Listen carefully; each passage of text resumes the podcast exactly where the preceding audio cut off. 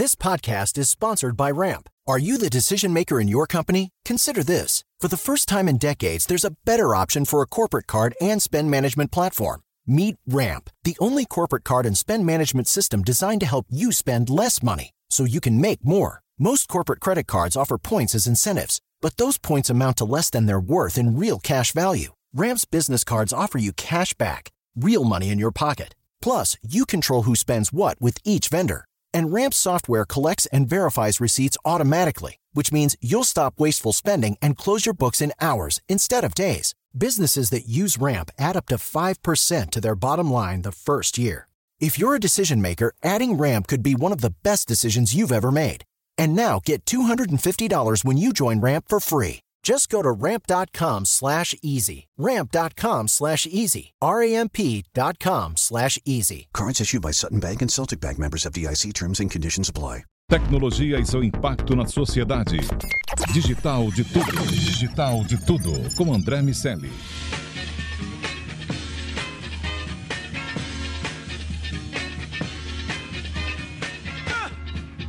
Salve, salve habitantes da sociedade digital, sejam muito bem-vindos. Eu sou André Miceli e esse é o Digital de Tudo, o podcast sobre o C-Level e a tecnologia, só aqui na Jovem Pan. Nosso convidado de hoje é General Manager para América, da Laie.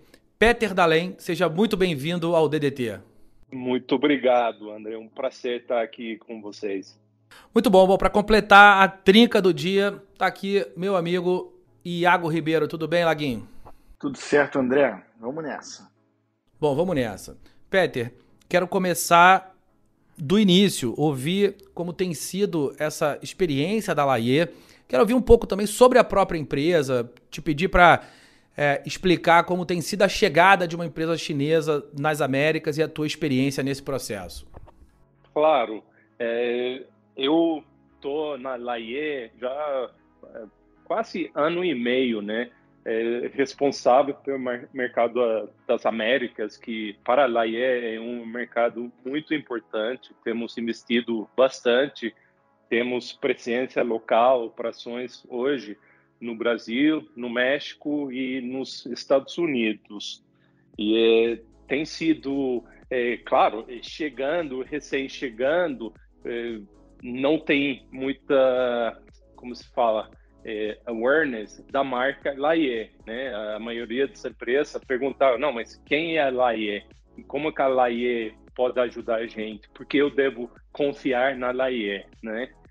E ao longo do tempo, temos aí feito vários trabalhos com vários projetos, com, com várias empresas, e a resposta tem sido muito boa.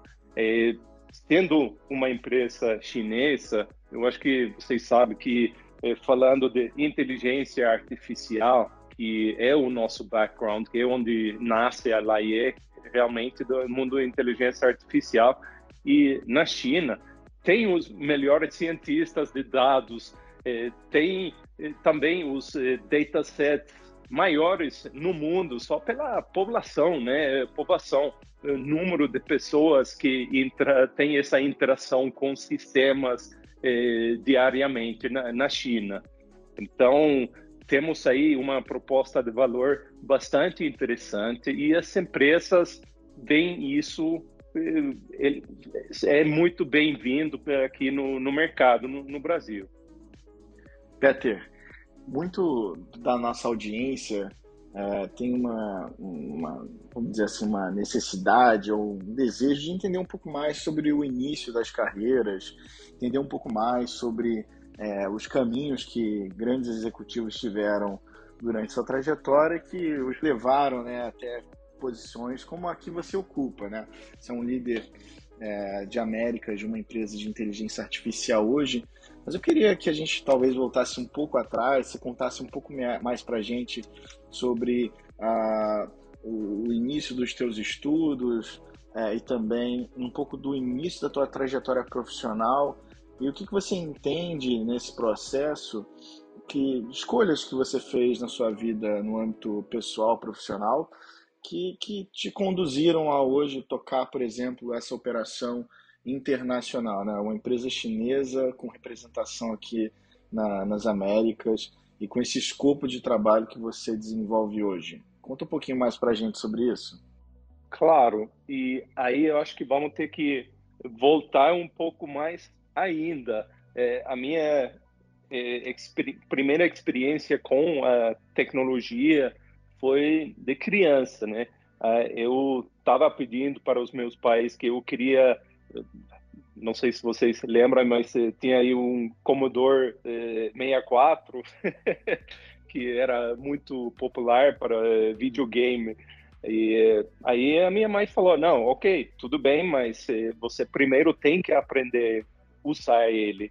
E aí ele, ela me inscreveu num curso de programação basic para aí o C, C64 que foi realmente onde eu descobri a tecnologia e, e, claro, ao longo do tempo foi que eu descobri também a parte de negócios e como você eh, consegue incorporar tecnologia nos negócios, que foi durante os meus estudos na, na universidade. E combinando isso com eh, talvez um pouco o espírito aventureiro, é que eu eh, decidi deixar o meu país eh, sair para a América Latina, começando a minha carreira. Eh, eu comecei a minha carreira na área telecom eh, com uma empresa sueca, Ericsson. Eu sou sueco, então foi algo muito natural para mim na, na época começar minha carreira internacional numa empresa multinacional sueca é, na área telecom. E aí, ao longo dos anos, eu comecei a entrar mais na área de negócio, mais eh, eh, na área de software também. E aí, nos últimos sete anos, antes de entrar na LAIE, aí eu trabalhei também a nível Américas, numa empresa de, de software, justamente começando aqui desde zero a operação. E foi uma jornada, uma viagem bastante legal para mim. E agora muitas muita gente, muitos amigos, conhecidos meus me perguntam por que fazer isso nova, de novo, né? E por que fazer isso com uma empresa chinesa?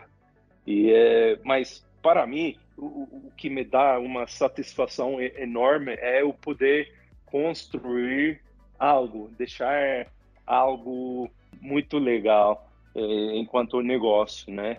E essa jornada que eu estou procurando repetir agora na Laie. É, faz, faz muito sentido, Peter. E para repetir essa jornada, para conseguir ter êxito em ambientes diferentes uh, e com tecnologias que vão modificando também, você precisa, evidentemente, ajustar as estratégias. E essas estratégias precisam ser adequadas às regiões. Como você avalia a maturidade das empresas brasileiras para usar uma solução como a da Laie, se comparadas às empresas europeias e americanas?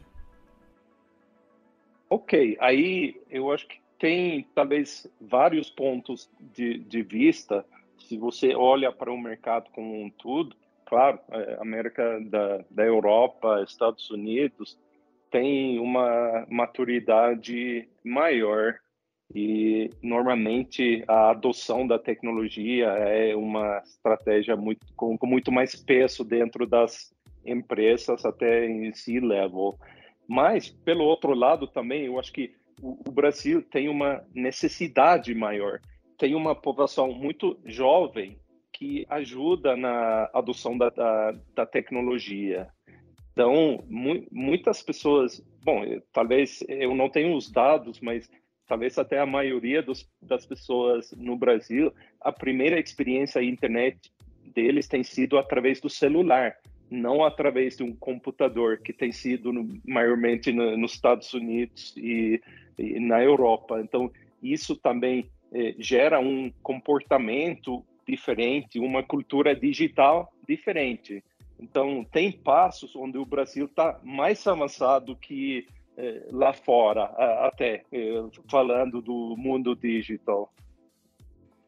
E Peter, agora eu quero começar a falar um pouco do, do, da visão que a Laie tem sobre a inteligência artificial e de uma forma para introduzir os objetivos de vocês, né, como como como fabricante aqui para as soluções para países como o Brasil, países aqui da Latinoamérica. É, como, como vocês têm se posicionado frente à visão de automação, a relação disso com a força de trabalho? Como vocês têm é, endereçado essa, essa situação para os mercados aqui nas Américas?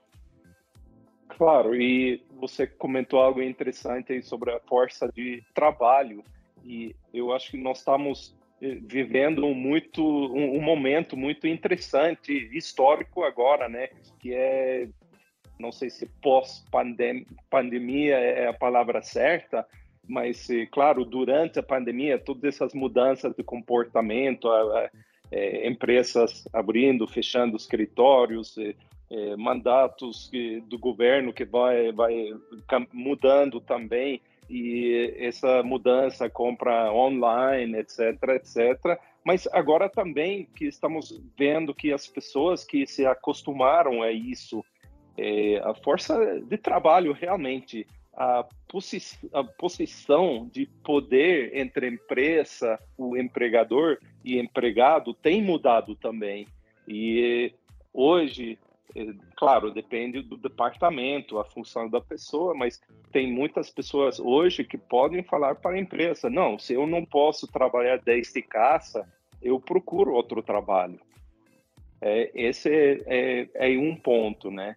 E falando um pouco como a LAIE entra nesse aí, tem de certa forma uma lacuna, né? Entre o que procura o empregador, o que o, o procura é, o empregado e o que oferece a tecnologia atual que existe no mercado, né? Então, aí nós temos essa visão de poder fechar essa lacuna através de uma plataforma de transformação digital ou automação inteligente com, eu acho que ênfase na parte inteligente. Quando você fala hoje na automação, de processos, ou RPA, é uma tecnologia legado que existe já há muitos anos, né? Depende com qual analista você conversa, pode ser entre 15 e 20 anos.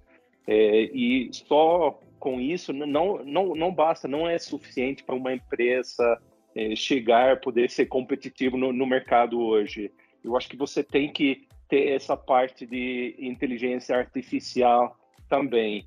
E para nós, quando nós falamos de inteligência artificial, é a parte cognitiva, é a parte de poder entender dados estruturados, não estruturados, e entender os processos atrás deles.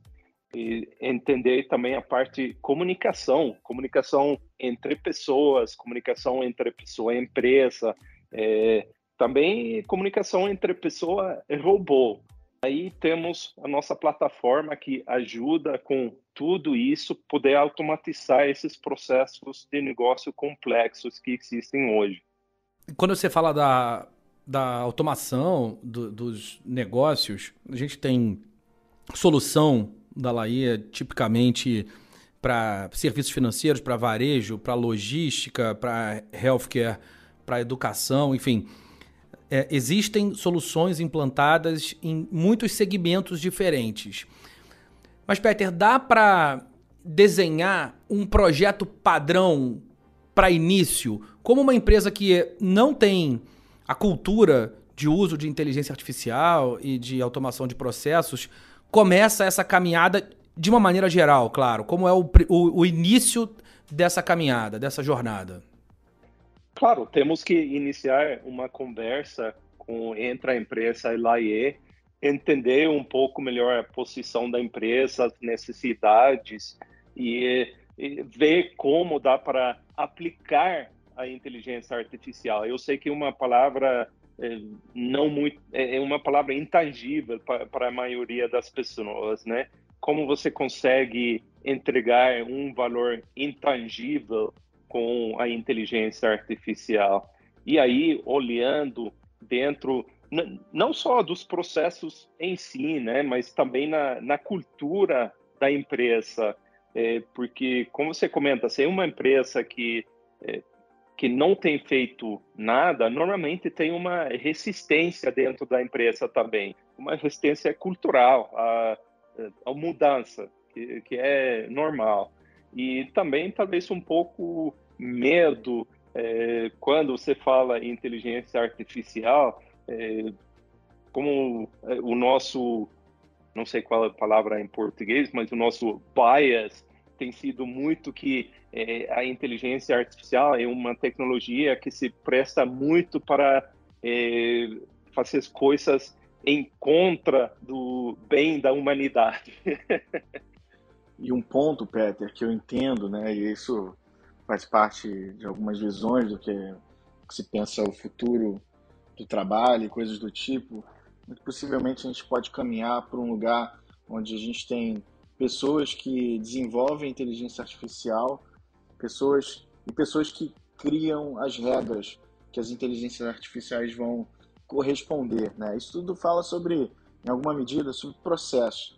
E aí eu queria, em específico, pensar junto com você sobre Latinoamérica, sobre como você enxerga a maturidade dessa visão de processo das empresas. Muitas delas, e aí fica talvez um, um senso comum, né, de que para você colocar e aplicar é, soluções de automação, você precisa de processos muito bem definidos. Como é a sua visão sobre esse cenário de processos definidos aqui é, em Latinoamérica? Tá legal? Tá deixando a desejar? Como você avalia isso? Olha aí, varia muito. Eu não falaria que é algo de América Latina. Eu acho que é, é, varia muito entre empresa e empresa. Inclusive nos Estados Unidos, tem muitas empresas que não conhecem o mundo da automação de processos, não conhecem o mundo da RPA, não tem feito nada igual que no, que, que no Brasil, né? Então, eu acho que talvez um ponto eh, um pouco diferente cultural também, que é na, na América Latina, o custo de mão de obra geralmente é, é bem mais caro na, nos Estados Unidos que na América Latina.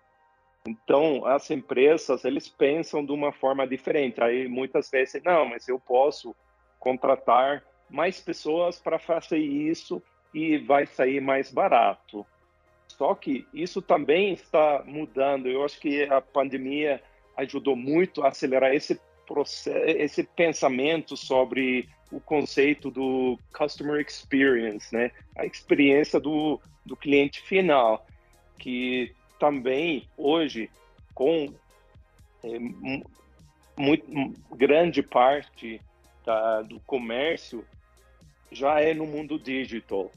E aí a fidelidade é um conceito bem mais complexo, porque se você não tem uma conexão pessoal com a marca ou com a loja, ou, ou até com a pessoa que atende na, na, na loja, no comércio, no digital, você é, é, muito fácil você mudar de uma marca para outra.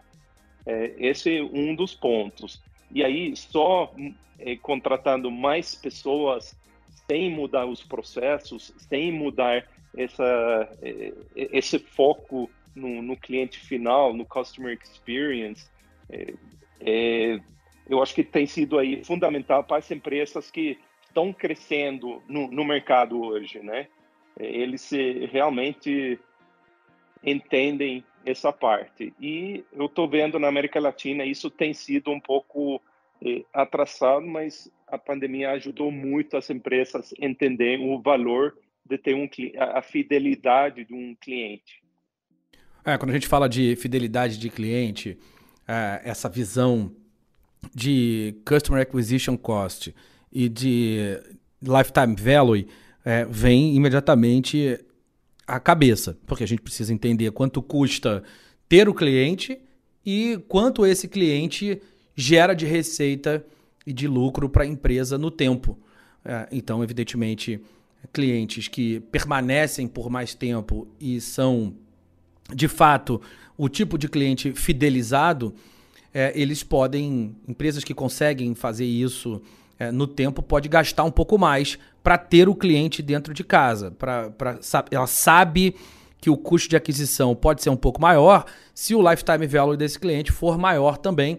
E essa, essa conta fecha, essa conta faz sentido.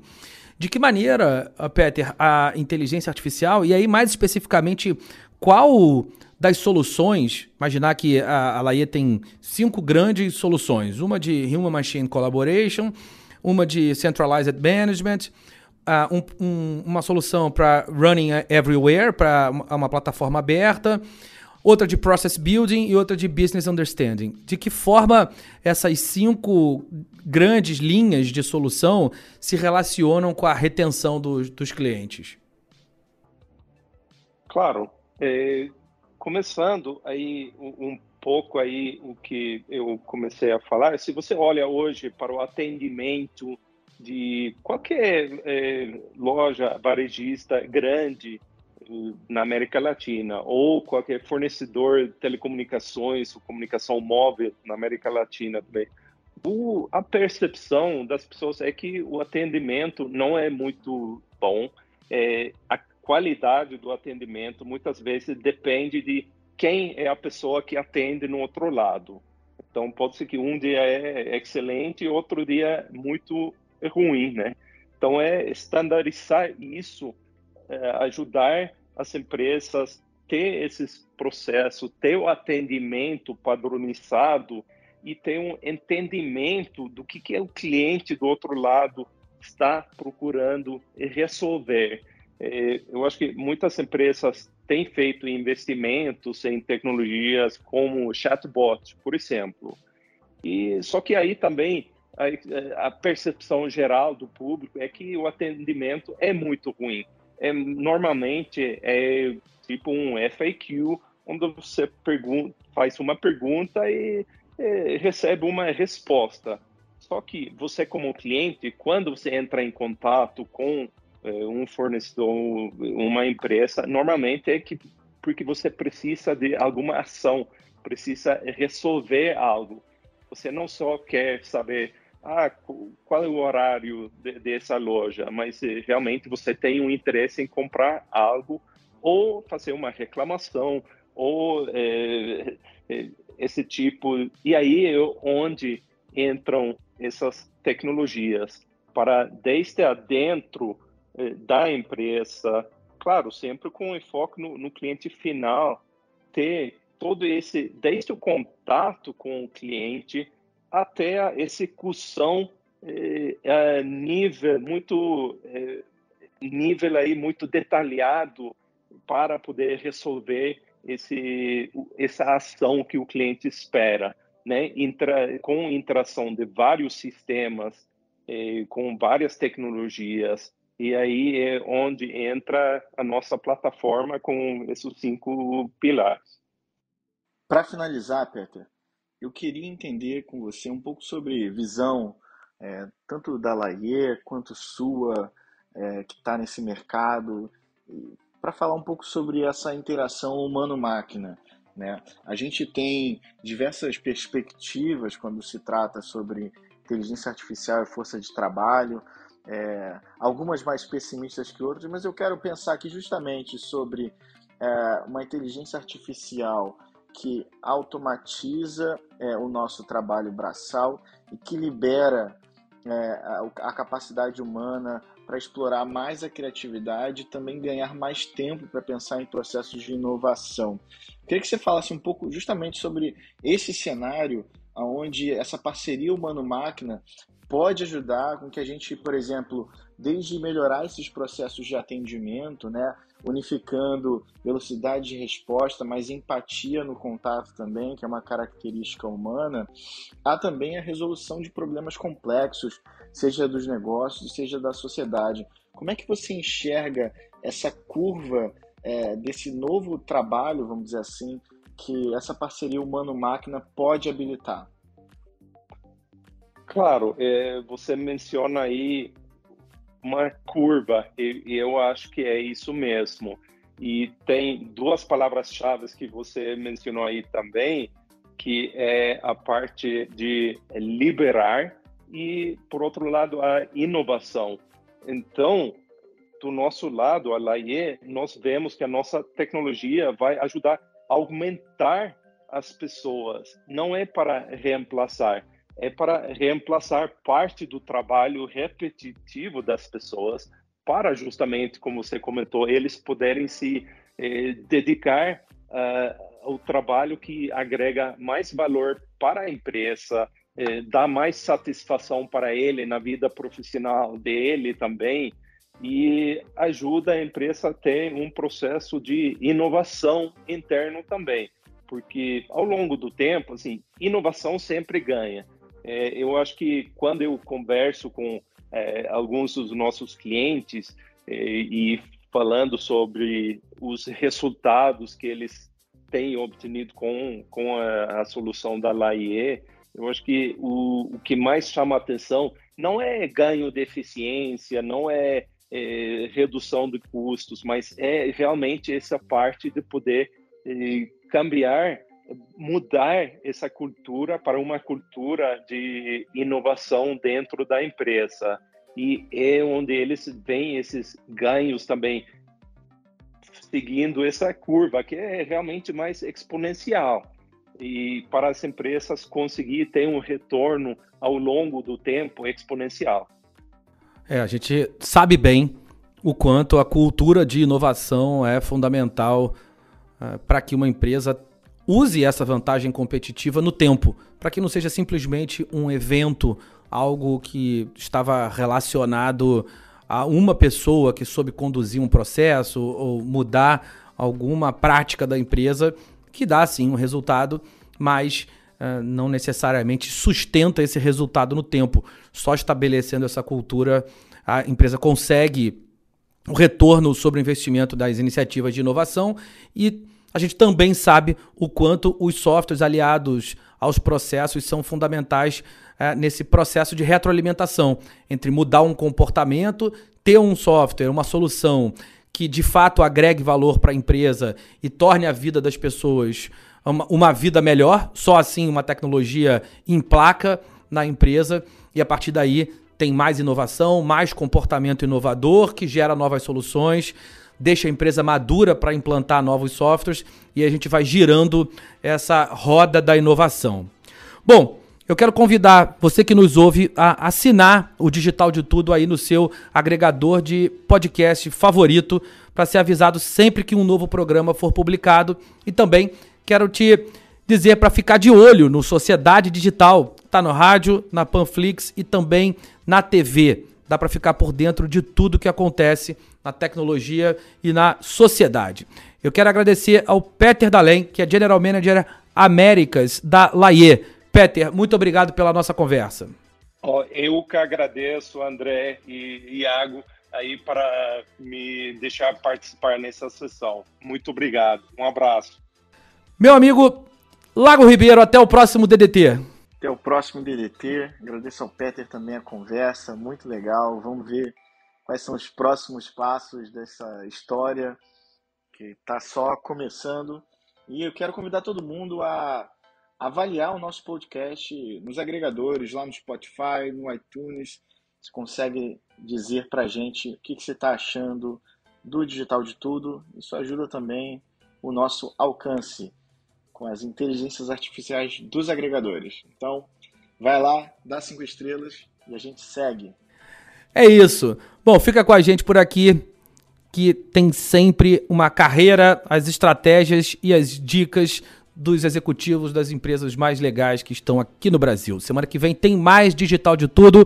Um abraço para você que nos ouve. Tchau, tchau. Tecnologia e seu impacto na sociedade. Digital de tudo. Digital de tudo. Com André Miscelli.